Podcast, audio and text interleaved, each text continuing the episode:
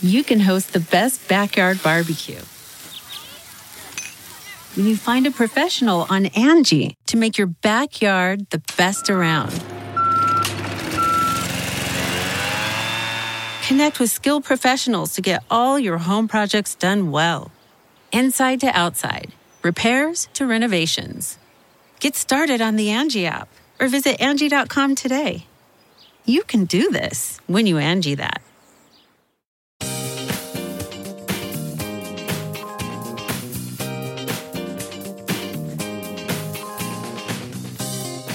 Tuesday, February the 13th, and your Ben Joravsky Show starts now.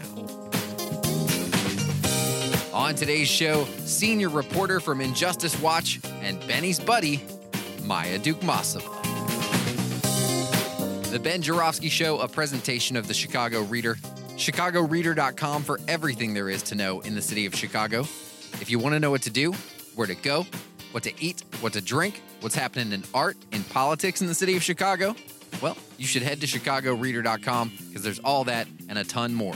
And if you want more Ben Joravsky, just head to ChicagoReader.com forward slash Joravsky. I'll spell it for you. That's J O R A V is in victory S K Y.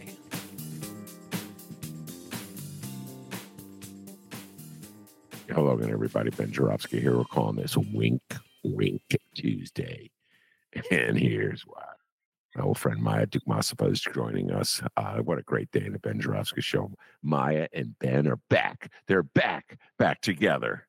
Before I bring Maya on, I have to tell a few things on my mind. Um, it was it's so coincidental. So Maya, of course, is investigative reporter for Injustice Watch, and she probably knows more about judges in Cook County and the state of Illinois than anybody not named Toni Preckwinkle. And so we're going to be talking judges with Maya. But like judges are in the news today. Two cases of corruption. Oh, what a city! What a st- what a world! What a world! To quote the Wicked Witch. Uh, what a world! A busy day. The Bright One uh, chronicles. Uh, one uh, corrupt official was sentenced, and another uh, was convicted. Uh, Tim Mapes, Michael Madigan's former right hand man in the state legislature, chief of staff, was given a two and a half year sentence on the same day that uh, former state senator Annazette Collins uh, was convicted uh, for what is she convicted for? Uh, officially, she was convicted of filing false individual tax returns for the years 2000, 2014 to 15. Wow. Uh, and uh, she'll be sentenced at another time. Uh, and Tim Mapes, here's now, this is a this is one of those things where do as I say and not as I do, uh, living representation of that. So follow me on this. Uh, so Tim Mapes was officially, I'll read you the lead in the bright one, uh, Jon Seidel, federal courts reporter. Even after he sentenced Michael Madigan's longtime chief of staff Monday to two and a half years in prison for lying to a grand jury as the federal noose tightened around his former boss, a frustrated judge told Tim Mapes, quote, I don't know why you did what you did. Uh, and then the judge went on to say, perhaps this was out of some sense of loyalty, but if that's the case, your loyalty was gravely misguided. Whatever compulsion you felt to protect Michael McClain and the former Speaker of the House, Michael Madigan, as far as I can tell, was not reciprocated in any way. End of quote. Oh man, that's like, uh, like so would have been okay to do it if it was reciprocated. Interesting turn of words by the judge there. Uh, if uh, Madigan had reciprocated, as the judge said, uh, to use the judge's word, by giving, I don't know, I'm just making this up, Mapes a car, a 1965 Mustang, uh, Maya's favorite car. If he had a convertible, only a convertible for Maya. Uh, if the judge had reciprocated, excuse me, if Madigan had reciprocated in that way, would that have made it understandable that you know he lied? Uh, interesting choice of words. But here's the thing. So essentially, uh, Mapes uh, lied to uh, the prosecutors in order to protect Madigan. And so now the judge, uh, in this case, a federal judge, is acting as though this is an outrage. You can't believe it. But society definitely sends mixed messages on this matter of telling the truth to protect another politician uh, or lying uh, to protect uh, another politician. And that is generally, that is called snitching or ratting and is viewed with utter contempt by people uh, in Illinois and in Chicago in particular. And to cite one source, uh, one example that is always on my mind, uh, in the case of Ed Burke, uh, who is uh, was just convicted himself of corruption, he was brought down by another alderman, Danny Solis, who was wearing a wire to gather the goods uh, on Burke for the feds, so they could eventually prosecute Burke. And Burke's words, as recorded by Danny Solis, were used against Burke. Uh, so when this all broke into the papers, it, what did the uh, alderman, the fellow Burke and Solis alderman, how did they react? Did they praise and thank Danny Solis for standing up and doing the right thing and refusing to allow uh, corruption to continue? Uh, or did they defend Ed Burke? Duh. They ripped Danny Solis. They essentially called him a rat. And then when Ed Burke finally left the city council, finally left the city council, uh, they gave him a standing ovation. So this federal judge was like surprised that the first instinct of a politician in Illinois or a political in Illinois is to defend his boss. That's like the code of conduct in this state, in this city. We dislike rats and we love what? I don't know what we love corruption. I don't know what else to say. We love corruption. If we didn't love it, why'd they give uh, Ed Burke a standing ovation? Huh? You answer that question, judge, federal judge, anybody in the city. By the way, it's not just Chicago. There was a commercial in the Super Bowl where Vince Vaughn, oh, it was a dumb commercial, but anyway, at one point, Vince Vaughn uh, is talking to a woman who, an actress who's allegedly Tom Brady's. You remember this babysitter? And she says to Vince Vaughn, uh, she says, Vince Vaughn, you know, uh, Tommy was a bad boy. I could tell you about that. And Vince Vaughn says, keep it to yourself. Nobody likes snitches. So yes, that was a national commercial in the Super Bowl. Nobody likes snitches.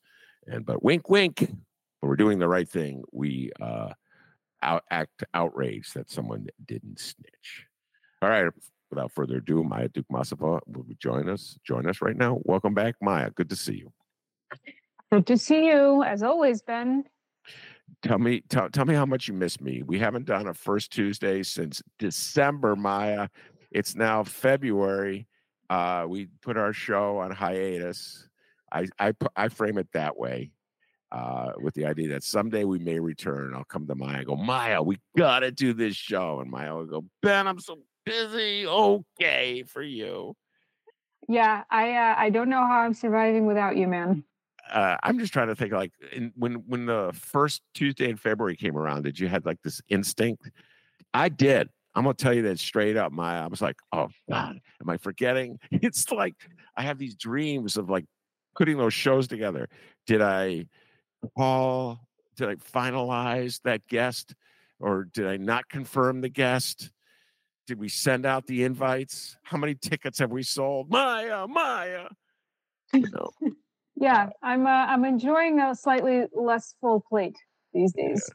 So uh, you're pretty busy though, uh, and Injustice Watch already pointed out uh, that you're an ace reporter there, investigative journalist, and you have two stories in the latest issue, or at least the one latest issue that I saw, and they have to do with uh, the selection of judges, which has become like your area of expertise. This is a fascinating discourse about how our system really does work, how our judges uh, get appointed, how how they uh, hold on to power, and the connection between the Cook County Judiciary, uh, the local Democratic Party, the Democratic Party chieftain uh, Toni Preckwinkle, and the Supreme Court, the, the members of the Supreme Court themselves. Uh, it's a it's just very revealing a couple of stories uh, that you wrote. So well done, good job. Why don't we start with this lead, and then you weigh in on it. Um, and I'm going to read this this lead to where I have. Okay, here we go. This is the lead for Maya Stories. This is well done. Quote The March primary election will be another record breakingly uncompetitive one uh, for seats on the Cook County Circuit Court, with 62 candidates running for 40 vacant seats in the court, more than a third unopposed in countywide and sub circuit races.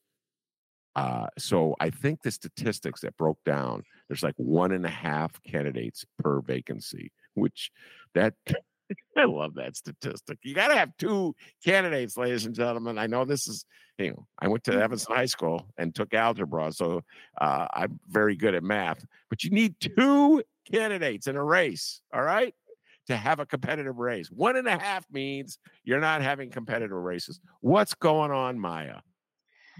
Yeah, so this uh, this comes on the uh, off the back of the last election cycle, uh, which was 2022, where I had done a story back then about how uncompetitive that election was because there were two and a half candidates per race uh, in the judicial election um, on the judicial part of the ballot in 2022. And back then, people blamed mostly the uh, strangely shifted election schedule, which was you know, we had the primary in June instead of March because it took so long to get the census data and to finish all the remapping and all of that. So there were all kinds of like uh, weird, unusual things going on uh, in 2022, and COVID was still a big thing, and people had to gather petition signatures in the in the dead of winter. So uh, everyone was talking, you know, all throughout the summer about how this was going to be, you know, an incredibly exciting uh, election season that there were so many so there were so many vacancies there were going to be so many candidates running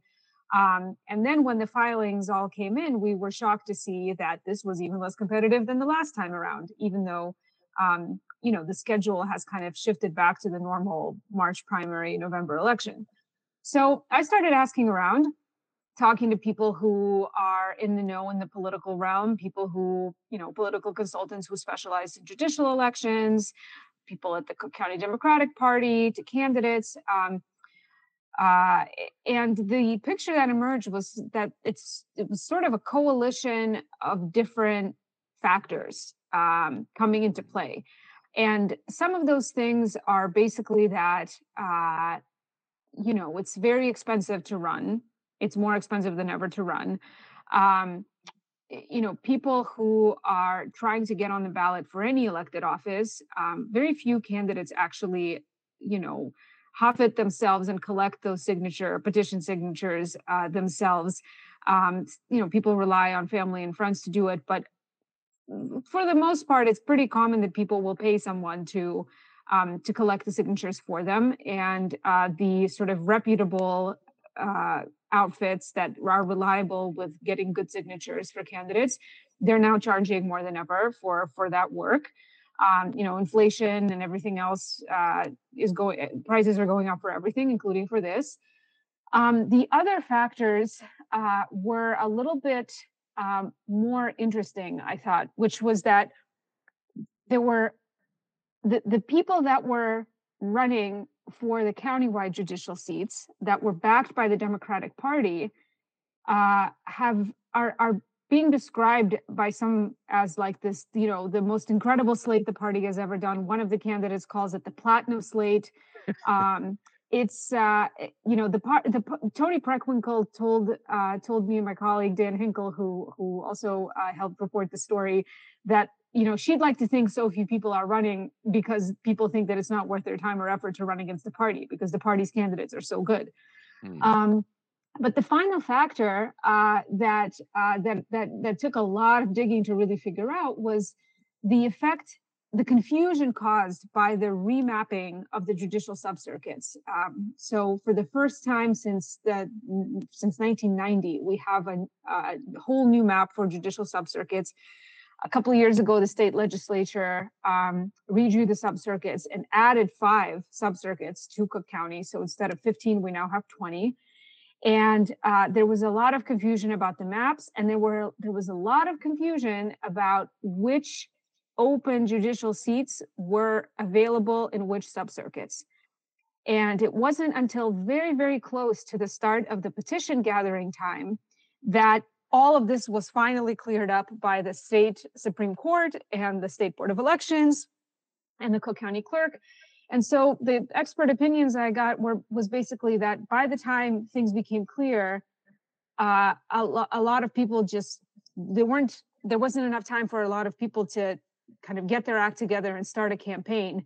Um, and the thing about the petition gathering is that you know that it starts on September 5th, and you really have to use the full period.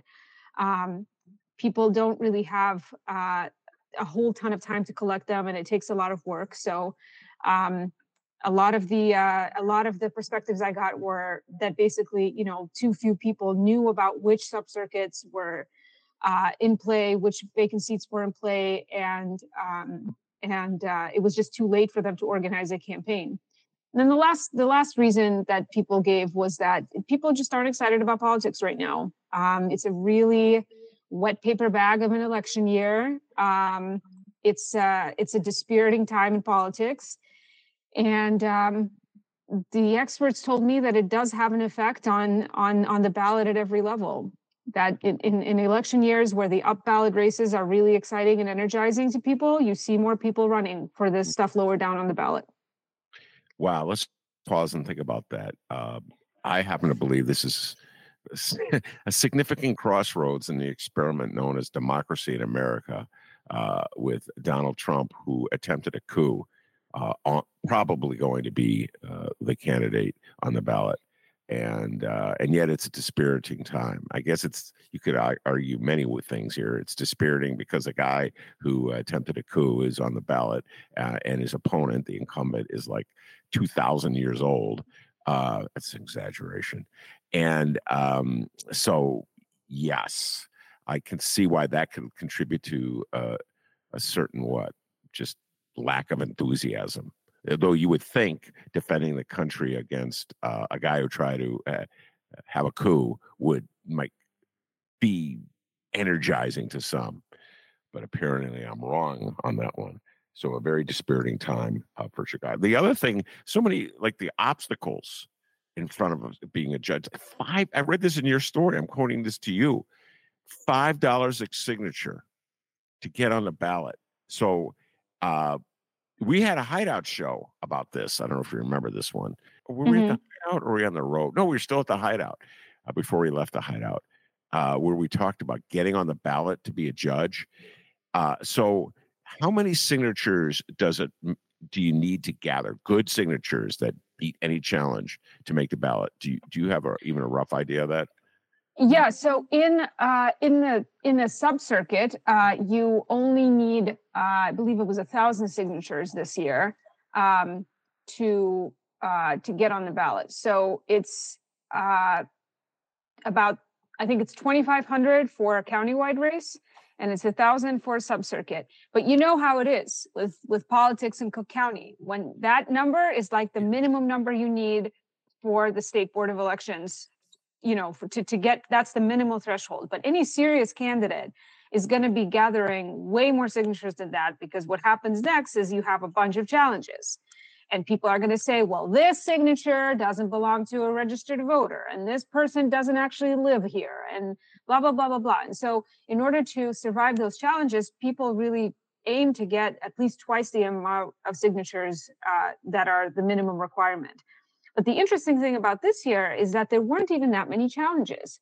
So the people who um, the, the, the races that were contested uh, hard, there were hardly any challenges filed. And several of them, the candidates that were challenged, survived the challenges and are still on the ballot. So, um, yeah, it's uh, it, it's kind of one of the one of the other uh, kind of theories I got about what's happening actually came from uh, Brendan Shiller, who was on your show last week, and uh, his view on this was that it's also we're in a kind of a season, and maybe it's a several election cycle season, uh, where people now know that if they're going to be running for judge, they're going to be scrutinized. We have a much more educate, ele- educated electorate when it comes to voting for judges than we did, you know, 10, 20 years ago. Um, the bar associations uh, make their evaluations public. We have the Injustice Watch voter guide, which you know we sc- carefully scrutinize every candidate and and get information about candidates out there. We have things like Stephanie Skora's Girl, I guess, Progressive Voter Guide that really puts a lot of pressure on candidates as well. So people are kind of getting hip to judicial elections, and they have been over the past several election cycles. And Brendan's opinion was that this can this this does um, maybe wean out a lot of candidates who years ago would have been shoo-ins just based on the fact that I don't know maybe they worked for the Cook County State's Attorney's Office and had an Irish name. but now these kinds of easy easy pathways um, especially with the collapse of like the democratic party patronage system in the city um, those kind of easy avenues to becoming a judge uh, have been have been uh, kind of closed off and uh, we're just uh, in a kind of lull and Brendan had a pretty optimistic take on it. He thinks that, you know, in, in another election cycle or two, we're going to have robust judicial elections again. Yeah, I saw that prediction. Maybe when we have more entertaining uh, uh, top of the ballot elections, I guess trying to defend democracy from a guy who had a coup is not exciting enough for voters. Uh, and uh, but I, I, I got a big kick out of Brendan's quotes. The man has a way with words. He went on this one riff uh, that you quoted and you quoted him on, and I sent it to him. I go, "Good, good job, young man." Uh, and it was something about um, the uh, people dumbasses who somehow dumbass precinct captains uh, who somehow managed to get through law school were the ones that the, the party slated to run for judge. Uh, classic Brendan Shiller. Uh, and um, I feel that Injustice Watch has, has a huge contribution uh, to this. And I'm not just saying this because I'm looking at you right now, but um, I mean, it's no joke, ladies and gentlemen. The Injustice Watch guide to the judges, there's really no way they could duck and dodge. In the past, a judicial election was so complicated to understand. Eh, first of all, it's really complicated to understand like how judges are selected, how you vote, like associate judge versus judge, judge.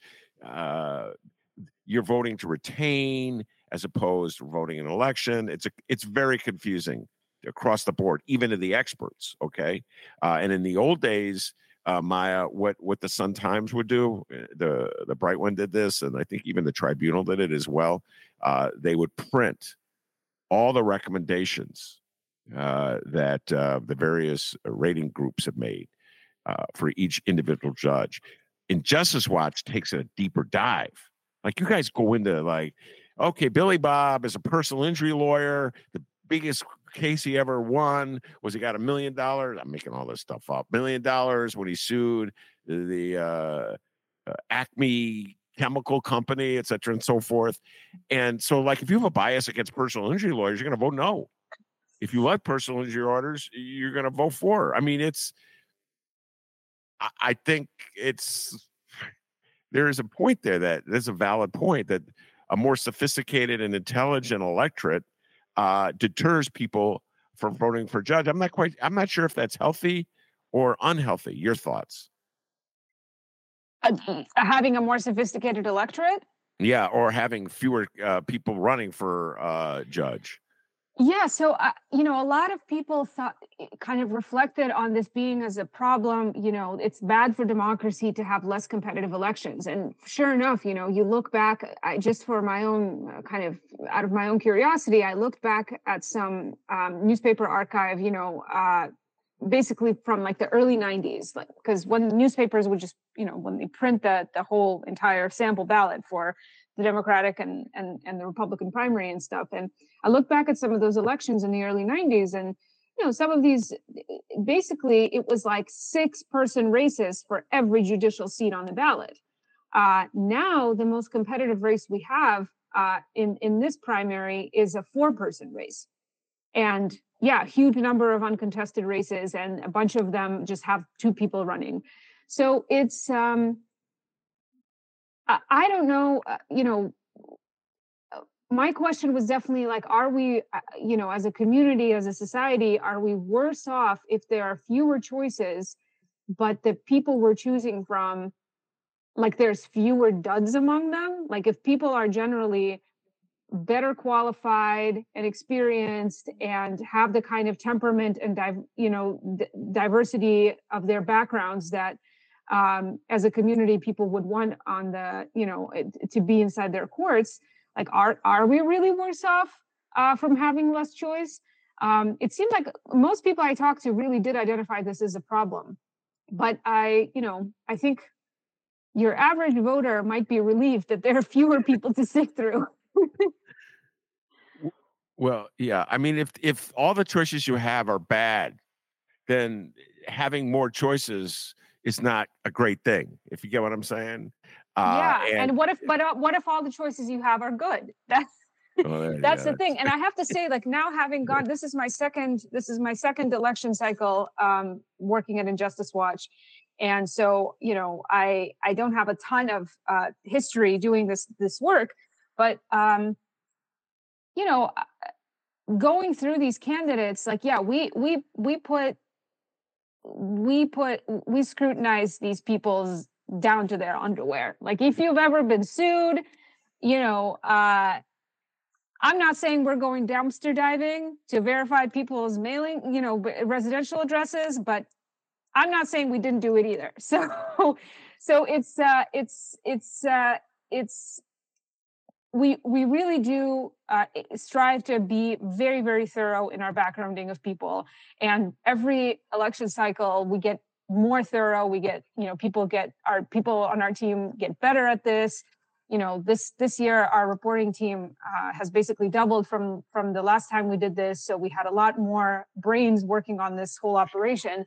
Um, and uh, you know just from from looking at these candidates uh, compared to the last cycle i guess i don't know there were there were a lot of people with very strong resumes i will say that you know i i i spend a lot of time looking at these people's backgrounds and qualifications. So when it comes time for me to vote personally, like I already come into it having some uh, knowledge about a lot of them anyway. So the, the process is is a little different for me as a as like an individual voter because of this job. But in general, I, I guess um, yeah, I, I feel like a lot of people really do seem to be like very invested in raising the standards of the judiciary in we see people that are you know quite involved in their community people not just you know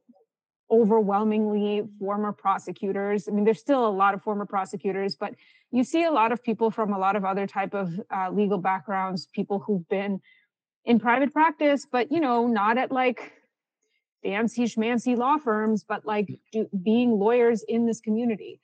Um, so yeah, I don't know. It's um, I guess I'm I, would be curious to see where we are in another two, four, six years, and if Brendan's prediction comes true, and what what we're going to be seeing out of these, if there are more competitive judicial elections coming down the pike, um, what kind of candidates we're going to be seeing. Yeah, let me go back to the money aspect. Uh, I didn't finish mm-hmm. finish my advanced mathematics. Uh, and uh, so just follow me, folks. I know not everybody could take algebra at Evanston High School and be as smart at math as I am. Uh, but if there, if you take 2,500 signatures to get on the ballot, uh, and uh, for you want to guarantee that you could beat a um, a challenge, you get 5,000 signatures at $5 a signature. That's, let me do the math, $25,000, I believe. You can check me on the math, ladies and gentlemen. That's a lot of money just for signatures. Then, yeah. You had this other section in the story where uh, if you want a, the nod of the Democratic Party, you got to kick in 45 grand. 45,000. Oh Lord! Wow. But Jacob Kaplan, who you quoted in the story, has been on my show to defend that practice. So we'll, we'll leave that alone. Let's just assume that's just the cost of doing business. Uh, and um, so when yeah, I the way that, that the party justifies this cost is that look, we have to do ad buys, we have to print signs, we have to pay our you know people to collect the signatures. We have to you know all of these things cost money and elections are expensive. And so you know they're very they're they, they don't treat it like some dirty secret. They're very open that like yeah. this is how much it costs. And it's we think it's reasonable for people to ask to kick that in. Yeah like I said, yeah, Jacob's been on the show, and he uh, you did you summarized everything he said when he's on the show defending that. But it is, but it is a huge amount of money, especially yes. when you you know it's it's it may not maybe it's not a lot of money to somebody who's a lawyer, but it's uh it is a lot of money, and it does I think sort of uh, underscore how present day electoral politics are really a game for the rich. Mm-hmm. Um, I see very, you know, this election cycle, there are very few candidates who are like, so, you know, quote unquote, the little guys. Mm-hmm. So uh, those two together, the cost, if you want the par- party's backing, and if you want to get uh, the signatures you need, it's seventy grand right there. Just just the basics, uh, and um, if you don't have well, if you're if if you're paying for the party's backing, I think you do save on the the collection, the signature collection cost. Because once you're with the party, they make sure that you have the signatures you need. You're you're paying 45 grand goes to your goes towards that? the cost. Yes. Yeah, I think so. From what I see in the way that these campaign okay. these candidates that are backed by the party, what they're spending on. What a deal. Uh all right. So uh all right, I'll t- I'll deduct that. But the point is that it's it's it's costly. It's just at the outset. Now you have the decision of do you want the parties backing not. And in your article, uh, you quote Jacob, uh, I believe doing this again from memory, 81%, uh, according to their uh, statistics or their study, of candidates backed by the Democratic Party in Cook County were victorious, uh, which, I mean, aside from all the election guides I alluded to, it, it still shows you the power of the Democratic Party's uh, endorsement.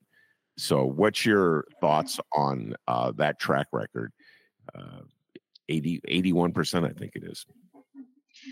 Yeah, I, you know, it's, it seems like a very uh, impressive track record. This was the, this was the figure uh, for 2022, by the way, the 81%. And again, 2022 was also a very uncompetitive election. Um, there were not a ton of, they only endorsed for countywide seats. So people in they don't spend money and endorse in the judicial subcircuits. But for the people running countywide, that everyone in the county sees them on the ballot, that's where the party's endorsement is happening. And last election cycle, uh, there were also maybe one or two of the countywide races had more than two candidates in it. So, you know, it's 81% uh, track record of success in, again, relatively uncompetitive, in a relatively uncompetitive election. But I mean, look, I think, um, I feel like, especially in the journalism establishment in the city, there's this tendency to talk about the party's uh, sway over the electorate. Like it's some kind of like dark corrupt kind of force that is always operating in some kind of shady manner. And we have plenty of uh, g- given the current convictions and indictments happening in our midst like it's it's it's you know it, i'm not saying that it's it hasn't been that way in the past or it, it doesn't stay that way in, in to, to a certain degree but at the end of the day, if the party, first of all, the party is way less powerful than it used to be because of the collapse of the patronage, the old, you know, machine patronage system. And second of all, like the the population of the county does change, does shift, and the party has to adapt to that in order to remain successful and remain relevant to people. And yeah, this is a this is a northern large, you know, industrialized city in the United States with a large diverse population like the it is good it would be very hard for the Republican Party to make serious inroads here but the party itself is like a contested ground so hmm. think about compared to 10 years ago the kind of people who have like really aren't just like the little insignificant committeemen in the party now but the people like Carlos Rosa and Mike Rodriguez who are like you know representatives of like the progressive wing of the democratic party uh, in the city of chicago they have a way stronger voice in the party than let's say Toni Preckwinkle did in 1996 you know? So it's it's eh, you know people i think there's as people become more powerful in any system as they spend more time in that system there's a tendency to become uh, less nimble and start wheeling and dealing and the, you know the corruption can creep in and people start making making decisions that are easy and not necessarily right. But in general like what what i see from just like studying history is that um, the party does adapt to circumstances and uh, it, it seems like not you know, it's when people don't like what the party offers, they run alternative candidates. And as those alternative candidates win, even though they're running as Democrats still, um, you know, they gain traction and, and a foothold in the party and then influence how the party as an institution operates. So hmm. yeah, I um I guess all of that to say is that it's it's uh the party's backing is still, I think, important to people. Or in any way, it's an important marker for people because some people don't want to vote for people who are backed by the party. So um but it, but it is it's an it's it's still an important player and it does have an effect on these elections. Yeah. Uh, and uh, fair enough. Uh, i'll also point out that your stories uh, one uh, article alludes to uh, a former judge abner mikva's famous line don't send I, we don't want nobody that nobody sent. And there's a link to abner mikva explaining the back drop to that story. So I urge everybody, well, I urge everybody to read Maya's story, number one. Number two, click on the link. It's very entertaining. Uh, and, um, but that underscores what I'm going to say next. You have a whole se- a separate story, which is a fascinating uh, look at how the Supremes, as I call them, uh, the, the, Supreme Court justices of Illinois get to uh, select uh, candidates, fill vacancies, and uh, their vacancy the candidates they uh, appoint to fill vacancies uh, have a heads up, uh, an advantage, to put it mildly, um, uh, in the uh, as they run for election, uh, and there's kind of underscoring the point that Mikva made in the other quote, like it still matters who you know. Yeah. yeah. Why don't you riff on that a little bit? Yeah, so this is uh, this originally this was going to be part of the, the, the the main story about why so few few people were running. I mean, one of the reasons that that I got as I was interviewing people is that well, on top of it being a very diverse slate that the party has has endorsed, so people might look at that and say like, okay, uh, I'm, I do not have much of a chance against these people. They're diverse, they're well qualified. But the third thing that that that the party slate has working in their favor is that now all of them are already appointed judges. So what happens in Illinois is that if uh, when a circuit court judge um, retires or resigns or dies or whatever, leaves the bench, until their actual official term is up, the Illinois Supreme Court can appoint someone to temporarily fill that vacancy. So uh, when somebody is appointed to fill a vacancy, like they become a judge. And so all of these candidates who are now running for their first actual six year term on the bench, they are all getting run getting to run as judges. And so I tried to basically answer the simple question of like, okay, so how does this appointment process work? Like, how does one get appointed? Because the thing that caught my eye in the beginning was that once I started seeing who were the appointed judges. I was like, that's interesting. All of these people, I'm familiar with these names because I've seen them try to run for judge in the past. They've come up for the Democratic Party slating process. They've been slated by the party as alternates sometimes. Um, so like they've been they've been in the mix. Maybe they've been on a short list for a finalist for an associate judge position. So uh, they, most of these names were familiar to me, and I thought that was kind of um, that was interesting. Like how, uh, why is it, what are the chances that the people getting appointed uh, are, are people who are already somehow in the mix and it's widely known that they want to be judges. So uh, I started looking into the process and basically the way it works is that it's it's like nominally the entire Illinois Supreme Court that makes the appointment. But the Cook County, the three justices from Cook County don't meddle in the downstate justices appointments. So when there's a circuit court vacancy somewhere in southern Illinois, the Cook County justices are not recommending people to be filling that vacancy. It's the justice from the district down there that's going to be making the recommendation. And within, and vice versa. And then within Cook County itself, the three justices uh, from, from Cook County who are currently Chief Justice Mary Jane Theis, um, Justice P. Scott Neville and uh, Justice Joy Cunningham, who was temporarily appointed to replace Ann Burke, they take turns to recommend uh, temporary appointments uh, as vacancies come up in Cook County. So each one of the three justices has their own process for vetting people that they will recommend. And basically, almost always, the once one of the justices makes a recommendation, like the rest of the court is going to sign off on it. I guess it's it's it, it's like it would be like a very unusual thing if the court torpedoed somebody's recommendation. Like somebody would have to have some personal problem with the recommended person. So um, so the three justices. So I started tracking. Okay, like who are these people that were appointed by each of the three justices?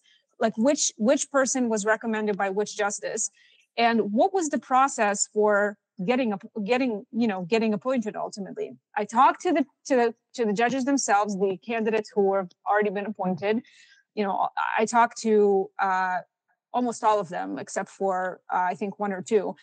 And i just asked them to describe what the process was like for them.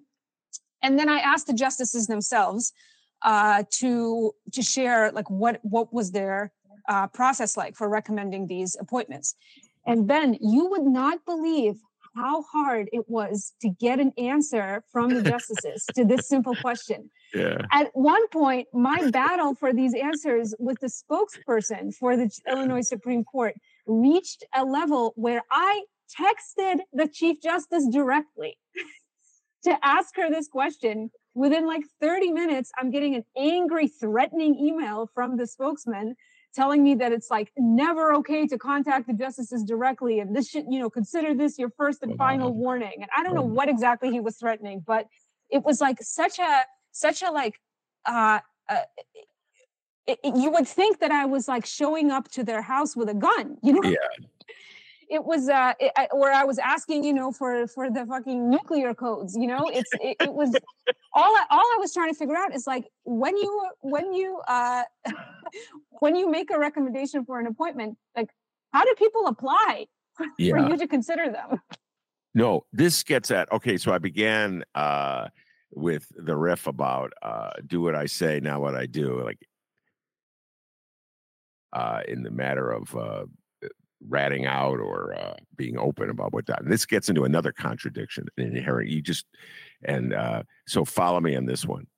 So what Injustice Watch has been doing over the last few years, accelerating uh, definitely in since like the 2020 cycle, is showing the politics uh, involved in getting elected as a judge. So how our judiciary is immersed the reality is they are immersed in politics and they are very much connected uh, to the Democratic Party. Uh, and if you want to understand what it takes to be a judge, you have to understand the politics of it all. Uh, that is the reality. The um, sort of the myth, the fictitious myth, is that judges are above politics. They're impartial observers uh, and uh, it's just almost so they were brought down by the gods above, and they have no biases, and everything is a fresh slate. We're about to see how BS that is when we watch the Supremes. This is me speaking, not Maya, so don't get mad at her. The Supremes are going to keep Donald Trump on the ballot. The big daddy Supremes, not the baby Supremes in Illinois. The Supreme Court will keep Donnie on the ballot, even though we all saw the coup he attempted uh, his insurrection. We all saw his attempted insurrection because they don't want to kick him off any more than the Illinois Supreme Court didn't want to kick Rahm Emanuel off, even though he was violating the city's residency requirement. So these are political animals, Maya. They're involved in politics. John Roberts, head of the Supreme Court, the Chief Justice, okay, very involved. And so, listen, that, I that I, I got to stop you, man. Text, that kid who sent I you that text, he's protecting this myth. Go. I gotta interrupt this riff, man. I am not. I I do not stand behind this kind of generalization and and collapsing of of of vast differences between the United States Supreme Court and what's happening over there in the Illinois Supreme Court and the way that politics influences these justices at these very different court systems uh, I, I, think we are better served by understanding the nuances here. And I also want to say that in, in as we dig into the way that politics influence uh, the decision, the justice's decision making process around who they appoint, it should we should also bear in mind that this is only one aspect of what the court does. This is a this is this this shouldn't. I don't think that um, we should assume that everything that's happening within the Supreme Court or that comes from these justices is somehow tainted and corrupt just because there's politics involved in who they appoint to these I, I, temporary I vacancies. I don't say that at all. Uh, I'll, I'll, I'll finish what I was getting at. There's a myth that judges are somehow or other uh, in an exalted place and above politics. There's nothing wrong with being involved in politics. That's our system. I love politics. I vote in every election. I seriously consider who I'm going to vote for. I read Injustice Watch for judges, and then I do cheat sheets for people who are too lazy to read Injustice Watch. And I go, all right, here's who you should vote for. So I'm very involved with that. I just don't pretend that politics plays no role. I don't walk sure. around the world being naive and saying, "Oh, the Supreme Court judges ruled eight to one to keep Donald Trump on the ballot because they had serious doubts uh, as to whether the Fourteenth Amendment still applies." Uh, no. Well, okay, but so, but so, just to bring it back to the Illinois Supreme Court, um, I I think what sticks in my craw is yeah. the if if the process is political, like let's just be open about it because yeah. it, you know it the, my my basic question was this so because because because the rules around these appointments are t- technically is that like when there's an open seat and the supreme court needs to make a temporary appointment until the voters choose the next judge to permanently you know or whatever hold that seat for the next term um any, any what are the qualifications for someone right? It's like you have to be an attorney licensed to practice in the state of Illinois, you know, an American a registered voter, and you know, whatever. There's like a, a checklist, right? So, but being an attorney, that's like the main qualification. Can any attorney apply to be considered for a temporary appointment? And what I learned is that not only were the ultimate people who were uh, recommended and, and, and who were appointed not random people off the street, two of the three justices didn't even have a process where just a random attorney could apply like even for show even for show even some just just a online application thing. So to her credit uh, chief justice Mary Jane Theis who yeah i uh, I, I dared to personally contact with this question uh, ultimately when she when she got that to me in writing via the spokesman to explain her process she outline the steps from beginning to end about how, okay, when there's a vacancy and it's my turn to make a recommendation, I make an application available online for 30 days. I review all the applications personally. I have a 14 member committee make, you know, make a review. I interview people and just, and, and when I spoke to one of the people that she recommended for appointment, that appointee also told me that yeah when i met with her she was telling me she was reviewing 80 applications. Like there, there there seemed to be a relative openness about that that like okay ultimately the appointee was someone who had been on the party's radar before. I'm not saying she's not qualified but she was a person that went up for slating. She was uh, uh, the general counsel for susana mendoza in the illinois comptroller's office. Uh, but but she was in a stream of applicants with a lot of other people and so one the other two justices i mean joy cunningham's uh, reasoning for not having a formal process with an online application and all that is that you know she's still uh, herself a temporary appointee and she's planning to formalize all this when you know if and when she gets elected but I really didn't understand what uh, Justice P. Scott Neville's excuse was, and he never give he he, he never he did not the, answer any of my questions about this. Um, there is no way to apply for his consideration directly. The only statement I got uh, from him, again via the spokesman, is that he's working on retooling his process and he'll let me know when he's finalized his process, his new process. But you know, it's um, I, I, it's you base i mean one one of these appointees was like in a running club with with justice joy cunningham Uh, one of them was in, this is not something uh, I could independently verify, and so it didn't go in the story, but I guess I should qualify uh, to say this that I heard a rumor that one of these appointees was like a school friend of a committeeman who has the ear of one of the justices. And that's how that person's name got in the mix. So, you know, it's like everything else in politics. It's like you can't be nobody, nobody said. Yeah. But it's uh, as true, I guess, as it was back in the what would have been in the 1950s when Abner a very young man, Abner Mikva, walked into uh, the Eighth Ward Democratic Party office. Uh, and uh, by the way, it's that's the millennials say. I find it very triggering uh, that that Flack's response to you uh, and tr- his attempt to try to intimidate you. And I'm going to just say this to the Flack. I've known Maya for a while. You're not going to intimidate Maya Dukmasova, okay? So don't even try, brother. All right. The guy then had made made the mistake of uh, calling my editor David Kidwell, who spent some time in jail over journalistic principles years ago in Florida, uh, and uh, you know tried to chew him out about it, and did not get a receptive audience. man, come on, man, call the boss. That's his. Come on, buddy. That's low. I'm even more triggered. Uh, boss. I'll show you, Maya. I'll call your boss. Um, all right, we'll close with this. I get your thoughts on this. This one, this one popped out from your story, and you mentioned uh, you were talking about the influence uh, that, that being known in a judicial race has, be slated by the party uh, has, being a politician has, uh, in the past being Irish, being a prosecutor, the the influence that has with the voters. One thing that struck me Howard Brookins lost. I and, thought, listen, just as you were saying that, I was literally thinking about Howard Brookins. Yeah, I know. Great minds think alike.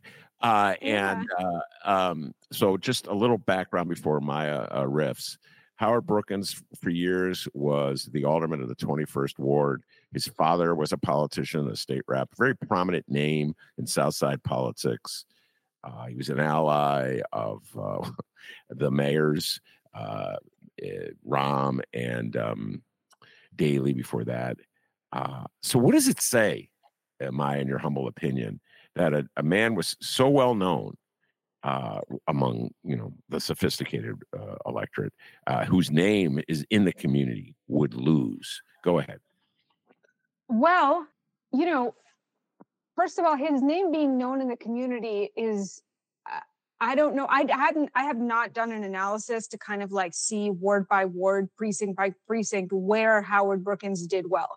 But that race that he was in, it was a three-way race, and the other two candidates, there was a, a, a black woman who ran against him who won ultimately, who was not somebody who was not a party insider, but she had good bar ratings, uh, career in private practice, was not a former prosecutor, had not worked for the government, and uh, was well qualified and, and, and well rated. And, you know, I think still a huge factor in judicial elections in the county remains where does your name in the order on the ballot?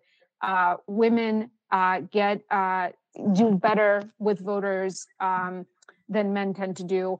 And in this case, Howard, the, there was a third candidate who was also a black man in that race, but who was uh, had had negative ratings, had run a bunch of times under different names. Eventually, changed his name to have an Irish last name.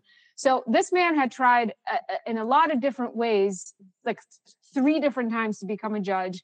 Um, and so I don't. I haven't again. I haven't looked at the at the results to see how well he even did with voters, but you've got two two men and a woman and a woman uh, so the vote might the the vote that would have gone to the men potentially got split howard brookins could have also been hurt by his reputation as a longtime alderman um, as much as he might have been helped by having the democratic party endorsement and the ra- name recognition and the number one slot on the you know in on the ballot order but um, yeah i mean i think that um, I don't want to, you know, say that it's only Lisa Taylor's qualifications that helped her beat Howard Brookins, but uh, you know, it, not everything. I'm sure that the, the, the entire reason that Howard Brookins lost did not have to do only with the fact that he's Howard Brookins. Wow. Um, I'm just thinking about it. it may have to do with the fact that he's a man, uh, and that that that kind of under that undercuts the theme I am having today that the voters are more sophisticated electorate that uh, it was a more sophisticated electorate than ever before. They're knowledgeable for having read uh, Injustice Watch uh, and studying it. Now, if, if what you're saying is true, and there may be some truth to that, uh, it came down to uh, oh, this as a woman two men. I'm voting for the woman. Um, it's and it was close. Look, like she won with uh, 48.94% of the vote, and he got. This is just in Chicago, uh, but it was a county-wide race. But this was just in Chicago. In Chicago, she got 48.94%, and Howard got 42.17%. But this third guy, the one with who had changed his name a bunch of times, got basically nine percent of the vote. So that's 23,000 votes that could have otherwise gone to Howard Brookins, you know? So it, it, it was close, I think. It was a close election. It's a close, and it's hard to say because if the other thing is uh, that there's just people who vote for judicial elections are smart enough to know, have an opinion about Howard Brookins. So it could be that those 9,000 votes that went to the other guy uh, could have gone uh, to uh, Judge Taylor because they just don't like Howard Brookins. You get what I'm right. saying? There's a lot of possibilities out there. So it's not a, a slam dunk that he would have gotten all 9,000 votes uh, had true. the other guy not been in the race. Anyway, uh, what this all underscores is that this is very much a political process. Uh, press press agent to the Supreme Court justice. Uh, just, just so you realize this, this is very much a political process, uh, and that you as voters have a huge say in it. Uh, which is why I encourage everyone uh, to look out for the March primary Injustice Watch Judicial Voter Guide, so you can hashtag check your judges uh, when when you start voting in the March primary. Um, the guide is going to be out online. Um, we're shooting to have it out next week. I think we're we're. I don't have an exact date in front of me, but end of next week I think is the is the is the anticipated launch uh, date. Early voting has already started, but very few people vote this early on. So we will also be printing thousands of copies of of the guide uh, as a as a as a print product as well, and distributing it throughout the community. So. I encourage everyone to check out the guide and um, you can take it with you into the voting booth. You can look at it on your phone as you vote, and you should tell everybody you know about it too. Yes, and uh, so as soon as it comes out, I'm sure Maya will uh, inform me, and I'll uh, promote it uh, on the show. And to all my friends out there who have come to really love and appreciate my cheat sheets, don't worry. I know you're lazy. I will read it because you're too lazy to read it. Uh, and I will continue my great tradition of cheat sheets and judicial election, a tradition, Maya, that goes back to the 90s been helping Chicago decipher. And this. for those who make who want to make their own decisions, they can go straight to injusticewatch.org to do that. Absolutely. Well, I go to the middle. Go straight to the source. I urge everybody to do that. But I know there's just some people that are so lazy. Plus, it's their excuse to have conversations, be on the phone. So, Maya, it's a blast talking to you, uh, and uh, made me kind of wish our good old day, uh, miss the good old days of First Tuesdays. But uh, as I said, it's on a hiatus. Uh, that's my official position, which means like we can bring it back anytime. So uh, that's the deal. All right, Maya. Yep. Good to see you as always. All right, that's a great Maya Dukmasov. I also want to thank producer Chris. He does an outstanding job. And I think you'll all agree with me when I say, hey, producer Chris, give yourself a raise, take it out of petty cash. Peace and love, Maya. And remember, you can stay updated on all things Joravsky and all things Chicago by heading to chicagoreader.com. Can follow Ben on Instagram at Benny J Show. And don't forget to like, subscribe, and follow The Ben Joravsky Show on your favorite streaming and podcasting platforms.